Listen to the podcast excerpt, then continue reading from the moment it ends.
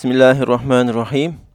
Elhamdülillahi Rabbil alemin. Ve salatu ve selamu ala Resulina Muhammedin ve ala alihi ve sahbihi ecmain. Kıymetli Erkam Radyo dinleyenleri, bir İlmihal Saati programında tekrar sizlerle birlikteyiz. Ben Deniz Basri Çalışkan, muhterem hocam Doktor Ahmet Hamdi Yıldırım'a sizlerden bize ulaşan soruları sormaya gayret edeceğim.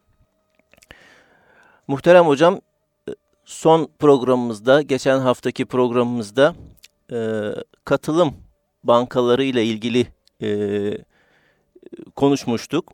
Bu konuyla ilgili Zekeriya Ünal Bey'den bize bir mail gelmiş. Biraz e, izahat e, isteniyor bu mailde. E, kısacası e, şöyle biraz özetlemek istiyorum. E, dinleyenimiz diyor ki biliyoruz ki finans kurumları ev inşa edip satmıyorlar veya bir yerlerden ev bulup satışa çıkarmıyorlar. İnsanlar inşa edilmiş bir ev buluyorlar. Evin kaça satıldığı belli oluyor. Parası yetmiyorsa finans kurumuna gidiyor. O evi o fiyattan kurum satın alıyor. O evi o fiyattan kurum satın alıyor ve anlaştıkları yeni bir fiyatla şahsa satıyor. Bu uygulama hocamızın ifadesindeki hangi gruba e, giriyor diye e, geçen hatırlatıyor bizim konuştuklarımızı. Böyle bir uygulama haram mıdır, helal midir?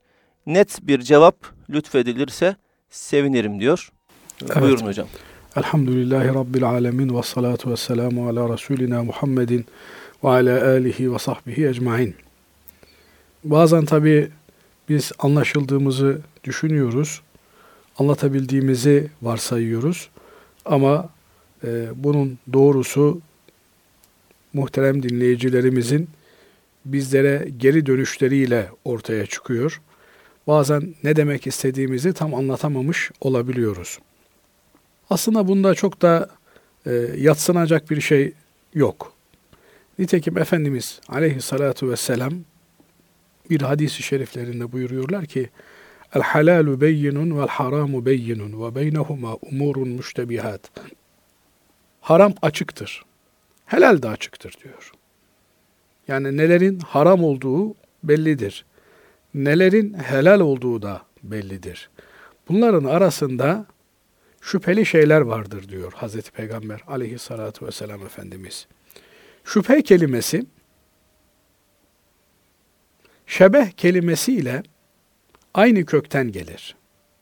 Yani şüpheli demek ona da benzer, buna da benzer anlamına geliyor. Bu hadis bağlamında söyleyecek olursak helal bellidir, haram bellidir. Bir takım da ortada şeyler vardır. Bunların harama da benzer tarafı vardır, helale da benzer tarafı vardır. Bundan dolayı bunlara şüpheli şeyler denilmiştir. Tam haramdır denilemiyor, tam helaldir denilemiyor. Bu yüzden bunlara şüpheli şeyler diye tabir edilmiş. İşte Efendimiz Aleyhisselatü Vesselam buyuruyor ki, kim diyor bunlardan kaçınırsa dinini, ırzını, şerefini muhafaza etmiş, korumuş olur diyor. Hadis-i şerifin devamında her sultanın, padişahın bir korusu olur. Yani sarayının etrafında karargahının efendim başkanlık konutunun etrafında girilmez, fotoğraf çekilmez. İşte askeri bölgedir anlamına gelebilecek türden bir koru olur. Bu koruya yaklaşan felah olmaz. Oradaki koruyucu, nöbetçi askerler tarafından kurşun yağmuruna tutulur. Binaenaleyh Allah Teala'nın korusu da haramlarıdır. Bu tür şüpheli şeylerdir. Bunlardan kaçan kimse selamet bulur. Bu yönüyle haram şüphesi olan şeylerden de Müslümanın uzak durması lazım gelir. Kaldı ki dinimiz helallerden de uzak durmaya yönelik bir ibadet çeşidi olan oruçla nefsimizi terbiye etmeyi bizlere öğretir.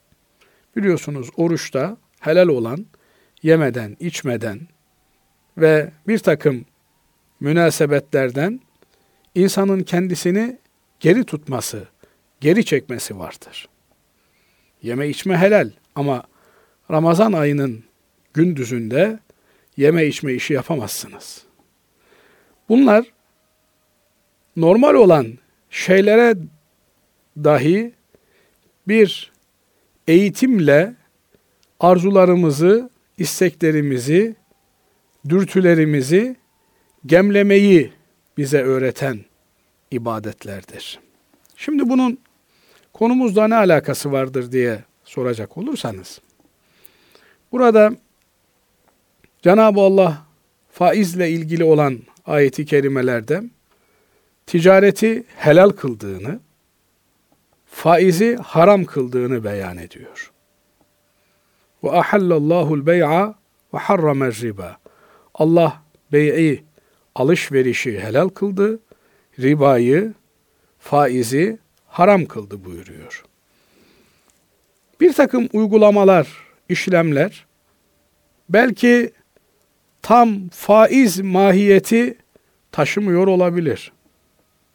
Ama helal olduğu ifade edilen ticaret türünden, alışveriş türünden de gözükmüyor, görünmüyor. Mesela bugün bir ev alacak olursanız faizin haram olduğunu biliyorsunuz. Faize karşı antipatiniz var. Hassasiyetiniz var. Evi helal yollardan almak istiyorsunuz. İçinizin sindiği bir evi buldunuz. Ama elinizdeki tasarruf bu evi almaya yeterli gelmedi. Bu durumda bir finans kuruluşuna müracaat ediyorsunuz. Bu finans kuruluşu o evi sizin adınıza satın alıp mülkiyetine geçirdikten sonra sizinle oturup pazarlık yapabilir. Binaenaleyh bu pazarlık neticesinde siz eğer beklentilerinize uygun düşüyorsa o evi alırsınız.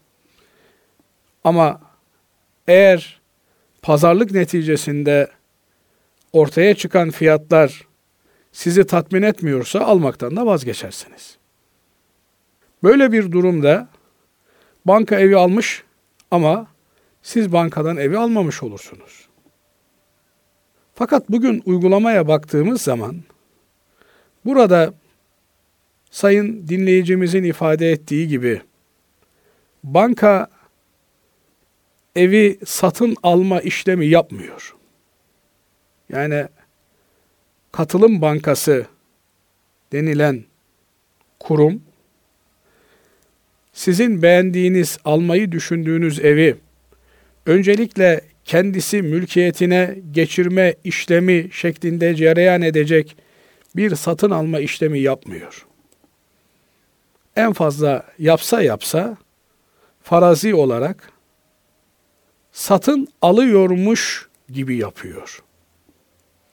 İşte bu alıyormuş gibi yapılan işlem neticesinde oluşan muamele helal oluyormuş gibi olur. Fakat gerçekten siz işte söz konusu Bağdat Caddesi üzerinde bir evi beğendiniz ve dediniz ki bir dostunuza yahu ben bu evi beğendim ama bu evin fiyatı 500 bin lira benim bunu 500 bin liraya alma imkanım yok. Sen bunu satın alsan da ben de senden vadeli bir şekilde satın alsam daha sonra. O da hay hay dedi. Gitti o sizin beğendiğiniz evi 500 bin liraya aldı. Ondan sonra da Basri Bey kardeşim sen ayda ne kadar ödeyebilirsin? İşte söz gelimi ben ayda sana 10 bin lira ödeyebilirim. Dediniz. Evi satın almış olan adam da o zaman ben sana bunu 60 ay vadeyle ayda 10 bin liradan 600 bin liraya satayım dedi. Siz de olur dediniz. Ondan sonra ikinci bir muamele ile bu evi size devretmiş, satmış oldu. Bunda bir problem yok. Eğer banka işlemi böyle yapıyorsa bunda bir problem yok. Ama siz evi beğeniyorsunuz. Kaporasını veriyorsunuz. Elinizdeki tasarruftan bir miktar peşinatını ödüyorsunuz. Kalan kısmını da banka sizin adınıza oraya havale etmek suretiyle ödüyor. Bu arada da sözde banka almış ve size satmış gibi yapıyorsa mış mış türünden bir işlem olmuş olur.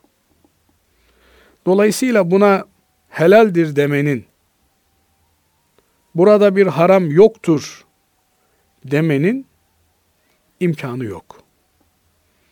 En iyimser ifadeyle burada şüpheli bir işlem vardır ve Müslümanın işte başta okuduğumuz hadisi şerife atfen bu tür şüpheli işlemlerden uzak durarak dinini, ırzını, namusunu, şerefini muhafaza etmesi lazım gelir. Ama bazen oluyor ki filan katılım bankası bir projeye ana ortak olarak giriyor. Ve o projeden direkt satım yapıyor. Böyle olursa evet. onun inşaatçı olduğu, sahibi olduğu bir projeden istediği şekilde size satım yapabilir. Fakat sizin bulduğunuz bir evi hiçbir işlem yapmaksızın yani bizzat kendi üzerine almaksızın alıyormuş ve satıyormuş gibi yaparsa en iyi ifadeyle şüpheli bir işlem olmuş olur ki kardeşlerimize bu tür işlemlerden uzak durmalarını tavsiye ederiz.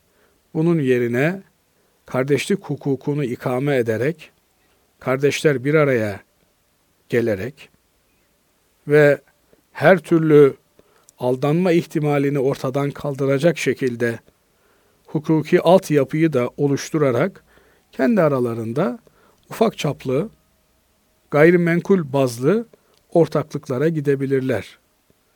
Benim tek başıma bu evi almaya gücüm yetmiyor. Beş arkadaş beraber bu evi alabiliriz. Daha sonra taraflardan bazıları ortaklıktan çekilmek isteyebilir. O günkü raiç bedelden bölüştürülür. Herkes hissesini almak suretiyle ortaklık feshedilebilir. Farklı finansal çözümler üzerinde kafa yormak lazım gelir. Burada sermayenin bir tarafta biriktiği ve istediğini dikte ettirdiği kapitalist sistemler yerine daha basit, daha parçacı, daha kardeşane, daha insani finansal çözümler üzerinde kafa yormak gerekir. Bu bu tür ihtiyaçları bulunan kimseler için bir zorunluluk demektir. Sadece mevcut enstrümanlar üzerinden iş yürütmeye kalkışmak kolaycılık olur.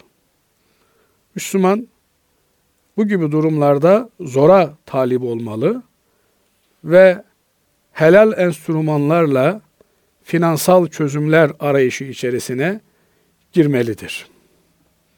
Evet. Hocam Allah razı olsun. Sanırım oldukça açık e, bir cevap olmuş oldu. Ee, şimdi bize ulaşan e, diğer bir soruya geçmek istiyorum. Sorumuz şöyle. İnternetten film indirmek caiz midir? Yani bir helal midir veyahut da haram mıdır? Onun normalde bir satış meblağı var. Nedir hocam bunun cevabı? Şimdi tabii bu soruya öncelikle şu itibarlarla cevap vermeye çalışalım. Söz konusu filmin seyredilebilir bir film olduğunu varsayalım. Evet. Yani internette satışa arz edilen filmin içerik itibarıyla seyredilir olup olmadığını tartışmayalım.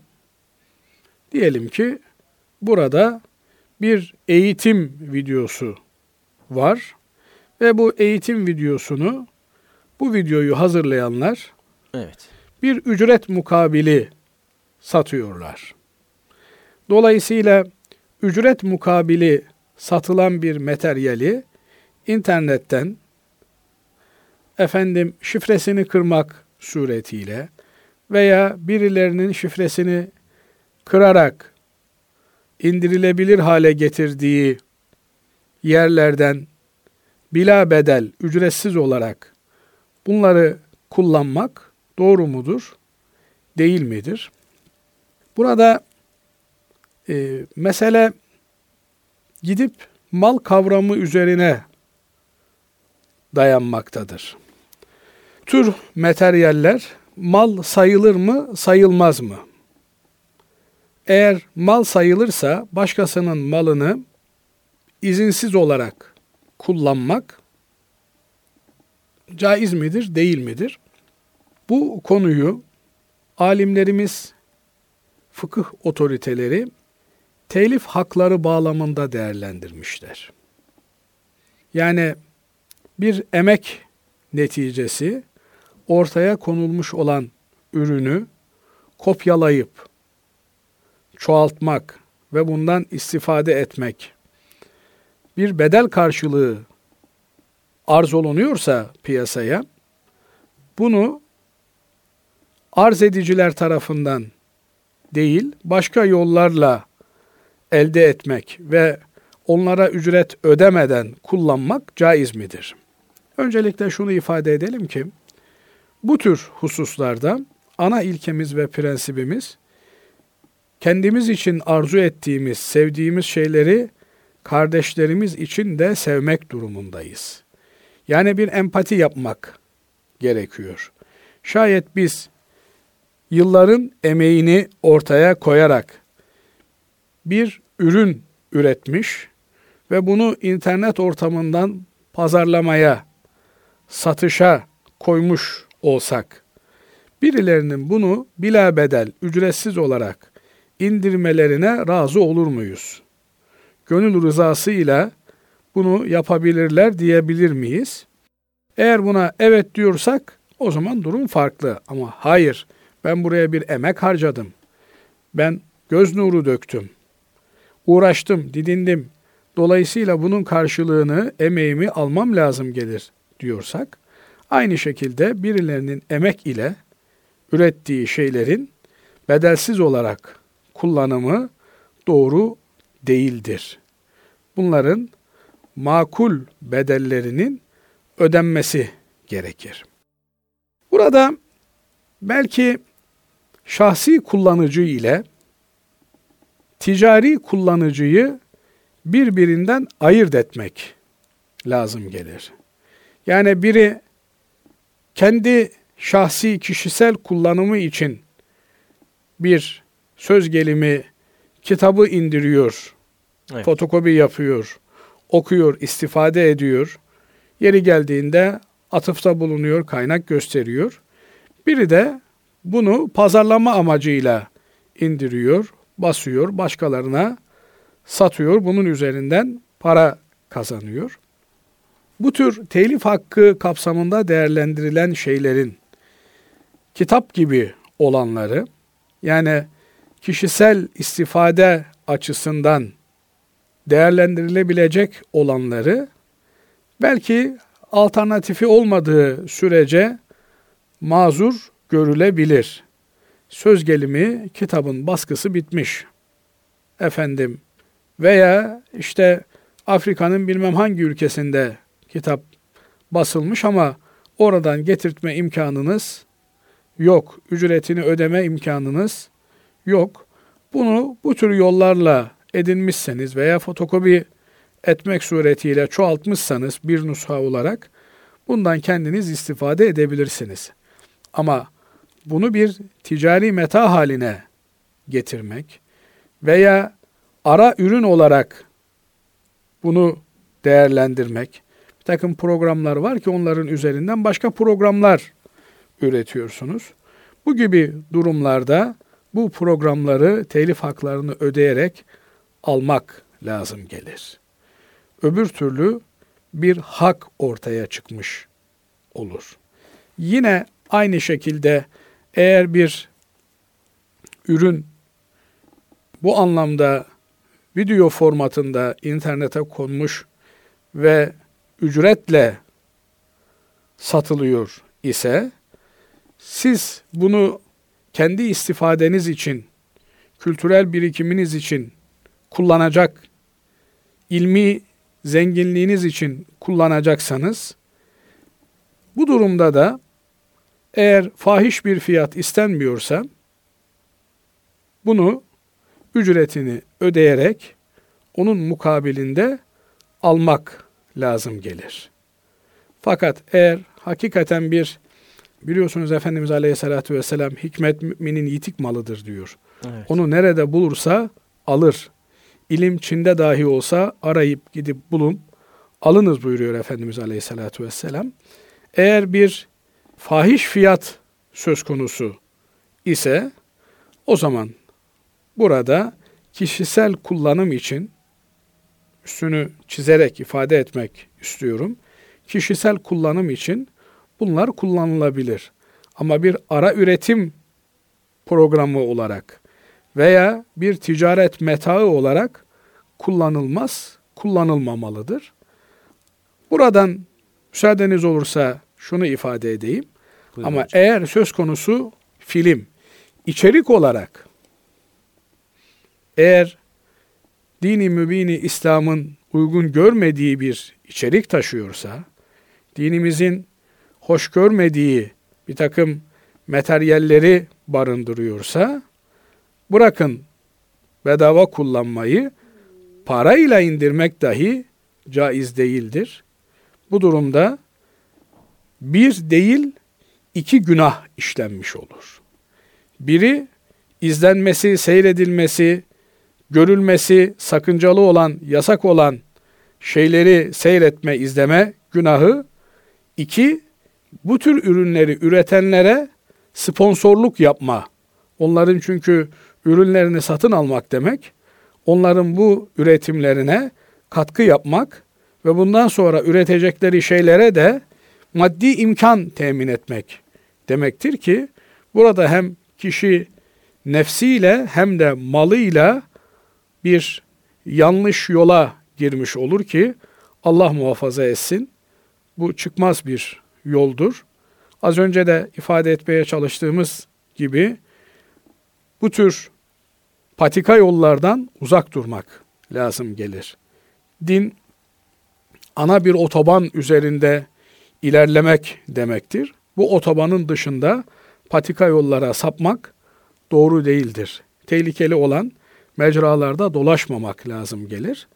Saf olan, temiz olan, tayyip olan, hoş olan şeyleri alıp kullanmak ve eğer üreticiysek de bu tür şeyleri üretmek lazım gelir. Muhterem Erkam Radyo dinleyenleri, İlmihal Saati programına devam ediyoruz. Sizlerden bize ulaşan soruları muhterem doktor Ahmet Hamdi Yıldırım hocamıza e, sormaya gayret ediyoruz. Muhterem hocam şöyle bir soru bize ulaşmış. Kocası tarafından aldatılan kadın ne yapmalıdır dinimize göre? Evet, Cenab-ı Allah hepimizi bu tür tehlikelerden uzak eylesin. Amin. Bir kadın eğer e, kocasının haram yollara bulaştığını öğrenirse öncelikle yapması gereken şey Cenab-ı Allah'a iltica ile kocasının bu haramdan uzak kalmasını talep etmektir. Burada aldatılma kavramı çok rencide etici, aşağılayıcı bir kavram olarak karşımıza çıkıyor. Kadın elinden gelen bütün güzellikleri yaparak kocasını mutlu ve mesut etmek için gayret ederken kocanın elindeki helal ile yetinmeyip haramın ardından gitmesi, harama bulaşması büyük bir cinayet demektir. Bu sadece kişinin kendi şahsıyla ilgili bir olay olmayıp aynı zamanda onun ailesine, çoluğuna, çocuğuna, akrabalarına ve nihayet bütün bir topluma karşı işlenmiş olan bir cinayet anlamına geliyor. Maalesef şeytan farklı zamanlarda, farklı yollarla insanlara musallat oluyor. Cenab-ı Allah Kur'an-ı Kerim'deki en son sure olan Nas suresinde şeytandan Allah'a sığınmamız gerektiğini bizlere öğretiyor. O şeytanın insanın göğsüne, kalbine vesvese verdiğini bildiriyor. Sonra da şeytanların minel cinneti ve nas, cinlerden ve insanlardan olduğunu beyan ediyor. Burada insana vesvese veren, insanı yoldan çıkartan, insanı hak ve hakikatten uzaklaştıran şeytan diye ifade ettiğimiz nesne cinlerden olabileceği gibi hem cinsimiz olan insanlardan da olabilmektedir. Ve maalesef insanlardan olan şeytanların insanı doğru yoldan saptırıcı etkisi cinlere nispetle daha yoğun ve etkin olmaktadır. Onun için şeriatımız bu tür aldatma ve aldanma yollarını baştan kapatmaktadır. Kadın erkek karışık oturulan ortamlara müsaade edilmemesinin temelinde bu yatmaktadır. Kadın erkek karışık çalışma ortamlarının, buluşma ortamlarının, oturma ortamlarının, eğitim ortamlarının yasaklanmasının temelinde bu yatmaktadır. Çünkü bazen bir erkek şeytanlaşarak kadını yoldan çıkartabilmekte, bazen bir kadın şeytanlaşarak erkeği yoldan çıkartabilmektedir. Biliyorsunuz evlilik hayatının kendi tabiatı gereği iyi günü kötü günü olabilir. Sevinçli günü kederli günü olabilir. Kavgalı günü saadetli günü olabilir. İşte insanların bu psikolojik çalkantılarının olduğu dönemlerde Allah fırsat vermesin. Şeytan denilen mahluk insan ve cin suretine girerek karşımıza çıkıp bizi aldatabilir. Burada Cenab-ı Allah Kur'an-ı Kerim'de defaatle bizi ikaz ettiğini hatırlamamız gerekiyor. Bilin ki şeytan sizin ap açık bir düşmanınızdır ve o düşmandan Allah'a sığınınız. Ama bazen koruyucu yeleklerimizi üzerimize almadığımız, koruma zırhını bıraktığımız zamanlar olabiliyor. Şeytan bu dönemlerde bize musallat olabiliyor.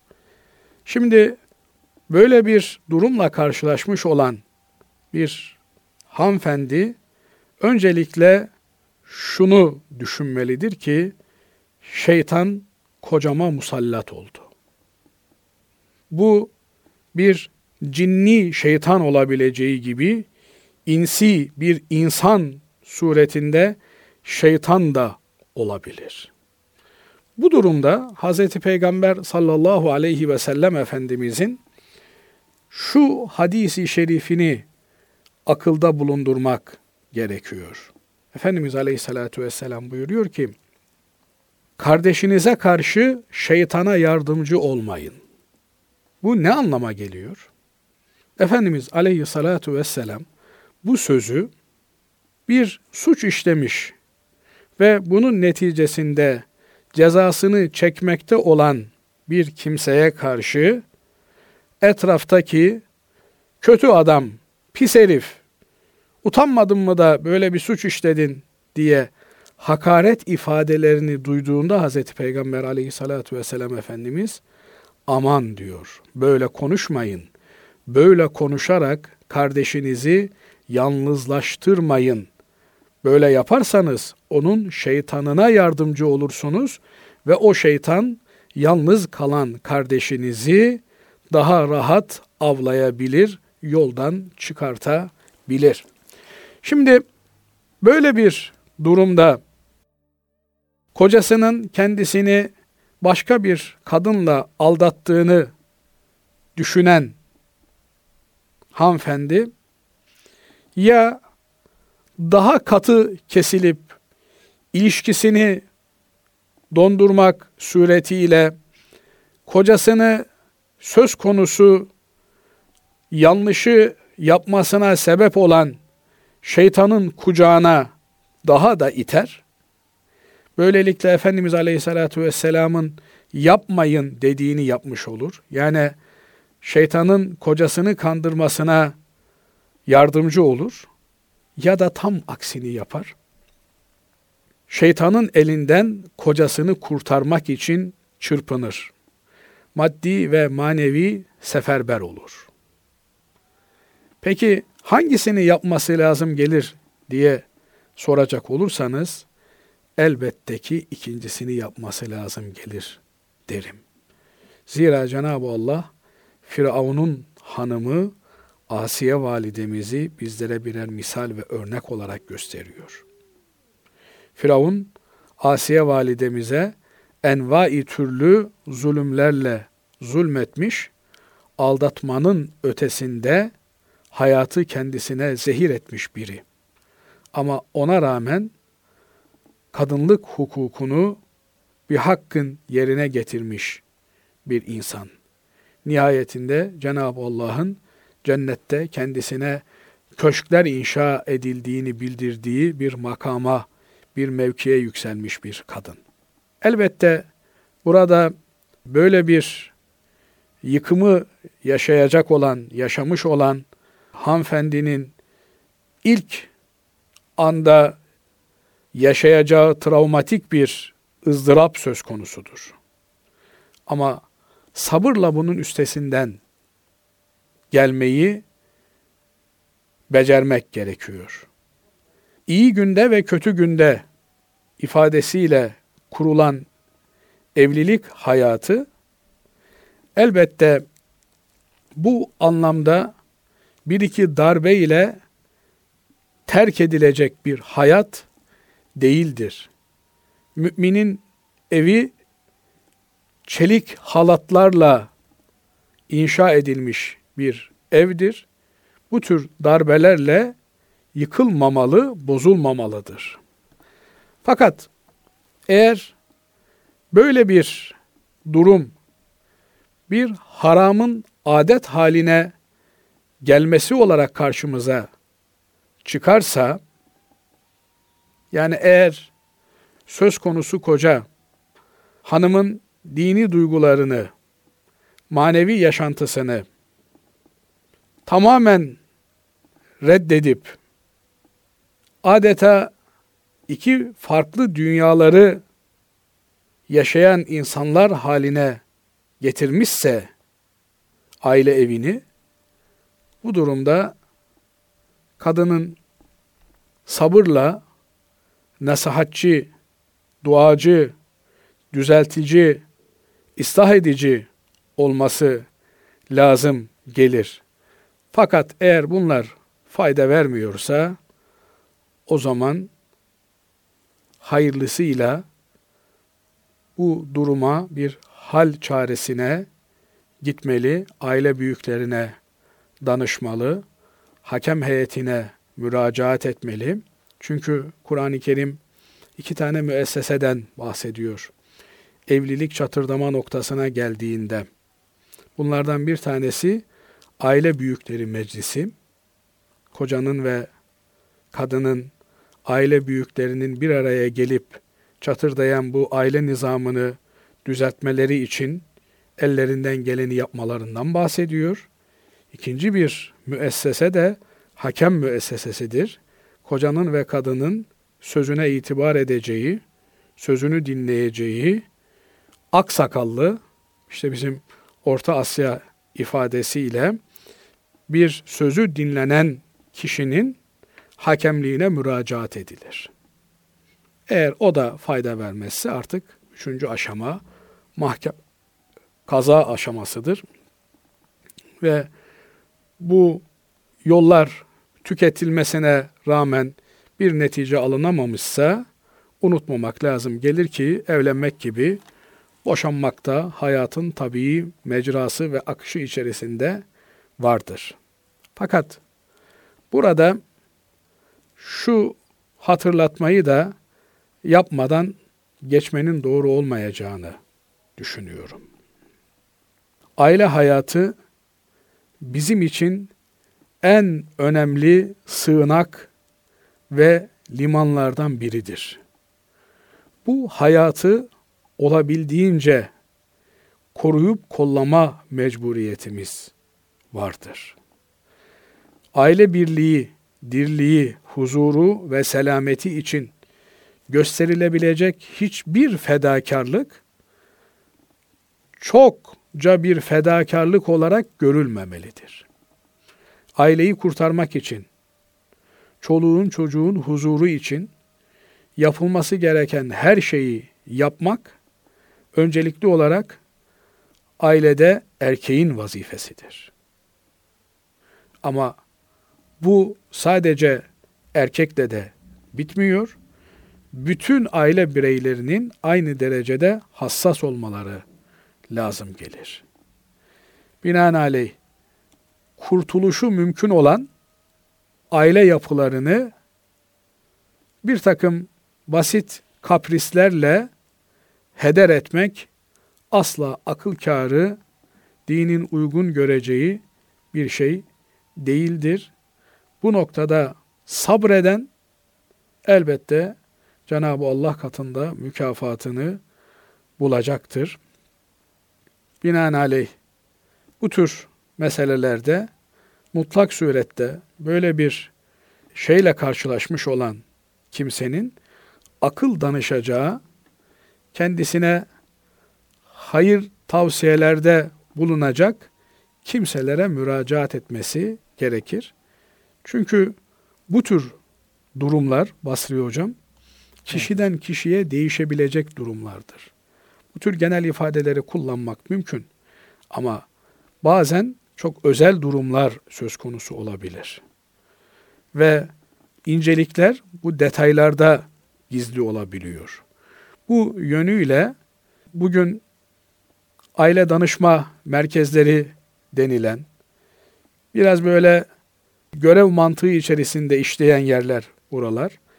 Daha hasbi, daha gönülden, daha insanların hayrını isteyen bir yapıya dönüştürülerek yaygınlaştırılabilirse bu tür aile facialarının önüne geçilebilir diye ümit ediyorum.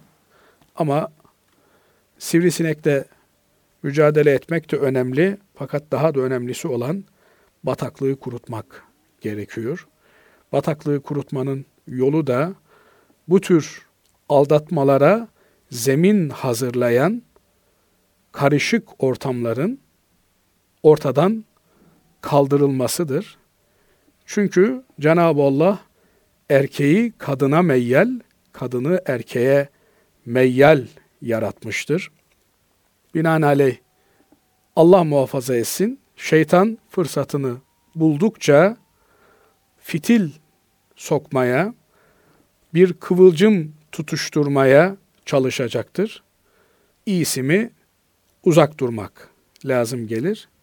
Cenab-ı Allah bizlere gözümüzün aydınlığı olan, olacak olan aileler lütfetsin. Bizi ve zürriyetimizi muttakilere önder kılsın. Bu Kur'an-ı Kerim'in bize öğrettiği bir dua. Aile saadeti kişinin toplumsal mutluluğu içinde önemli bir nokta. Binaenaleyh şeytanın yoldan çıkarttığı bir takım kardeşlerimizi, eşlerimizi, çocuklarımızı hepten şeytanın kucağına atarak, bırakarak şeytanın işini kolaylaştırmayalım. Mücadeleye devam etmek gerekiyor. Aileyi korumaya devam etmek gerekiyor.